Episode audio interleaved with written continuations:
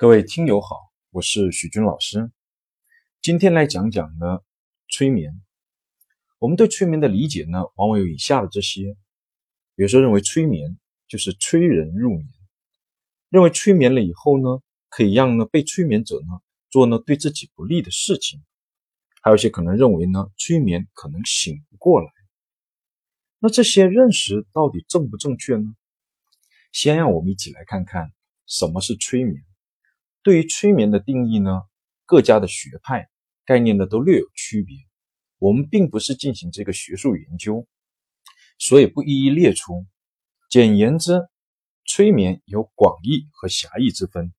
广义的催眠就是潜意识沟通，也就是跟潜意识之间进行信息的传递和反馈。那什么叫潜意识呢？是指影响我们的心理、我们的行为，而我们不知道的心理活动。具体内容呢，请大家呢收听前面的关于潜意识的概念以及潜意识跟意识关系的音频。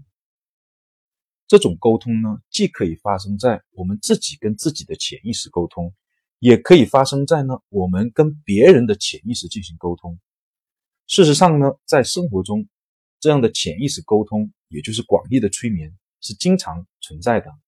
比如说梦，又比如说默契。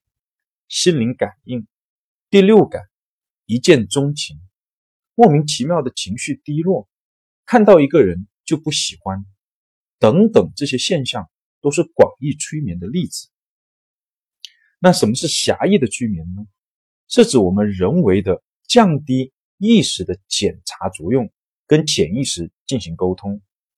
因为在清醒的状态下，意识是潜意识的门卫和化妆师。当接收信息的时候呢，意识会去检查，对于那些不符合意识或潜意识要求的，它会排除在外，不允许它进入潜意识。所以我们要通过降低意识的一个检查作用，来直接跟潜意识进行沟通。比如说我们看到过的这种植入式广告，如果我跟你说这个产品很好很好很好，那么你的意识就会检查一下，哎呦，是不是真的好？但如果我把这个产品植入到某个电影去，而你的意识呢，充分的去注意了这个电影里的场景，比如说这里的帅哥、这里的美女、紧凑的故事情节。而当你看到这个产品在电影里出现的时候，你的意识就不会去检查，因为都去关注了这些场景或者帅哥去了，信息就会进入潜意识，这就是一种潜意识的沟通。又比如说呢，我们有时候会看到拿着一个怀表或水晶球，在被催眠者面前呢。晃来晃去，事实上这就是一种呢，要呢收窄这个被催眠者的意识的一种手段。那具体是不是一定是个怀表或是一个水晶球不重要，只要能够使得我们人的意识进行收窄，从而呢使得检阅功能下降，进行潜意识沟通，我们就叫做狭义的催眠。又比如说我们在生活中见到的气功、瑜伽、念经、祷告。这些都属于狭义催眠的范畴。讲到这呢，相信大家呢对催眠的科学概念已经有了认识。那么对之前的误区就一定能够进行区分。催眠并不是催人入眠，它是处于睡眠状态，因为睡眠是意识跟潜意识都关掉了，那么是处于睡眠和清醒状态之间的一种朦朦胧胧的状态。催眠师说的话。以及周围环境的声音，被催眠者都听得到。既然不是睡眠，也就不存在醒不醒得过来的问题。